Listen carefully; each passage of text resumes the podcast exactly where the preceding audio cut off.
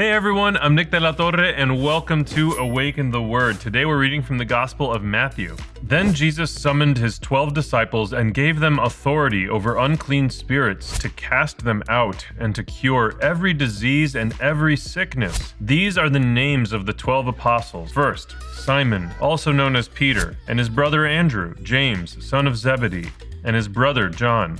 Philip and Bartholomew, Thomas and Matthew the tax collector, James son of Alphaeus and Thaddeus, Simon the Cananaean, and Judas Iscariot, the one who betrayed him. These twelve Jesus sent out with the following instructions Go nowhere among the Gentiles, and enter no town of the Samaritans, but go rather to the lost sheep of the house of Israel. As you go, proclaim the good news. The kingdom of heaven is at hand.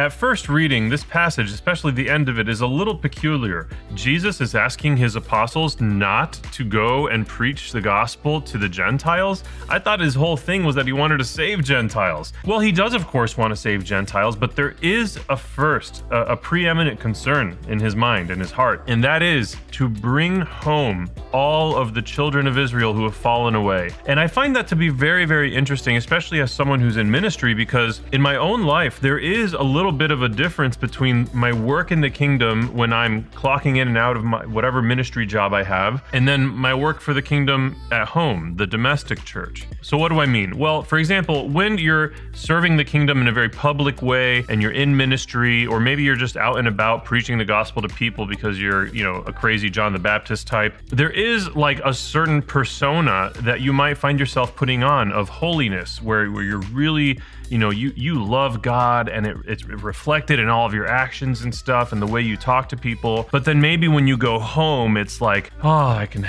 you know be myself now and i can just kick my feet up and relax and watch tv and yell at my kids and be impatient and a curmudgeon. Well there is definitely a problem there. And i think that with today's passage my first thought is instead of pouring all of my focus on the exterior i need to make sure that my interior is in a good place. I need to make sure that my interior is completely God's.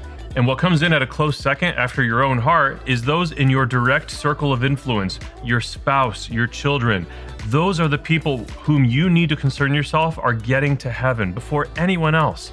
And when you have focused on that, and when that is in place, when that is in order, then you can move beyond that. So, my invitation to you today get your house in order. Make sure your own heart is totally God's and then those in your direct circle of influence, and then the rest of the world.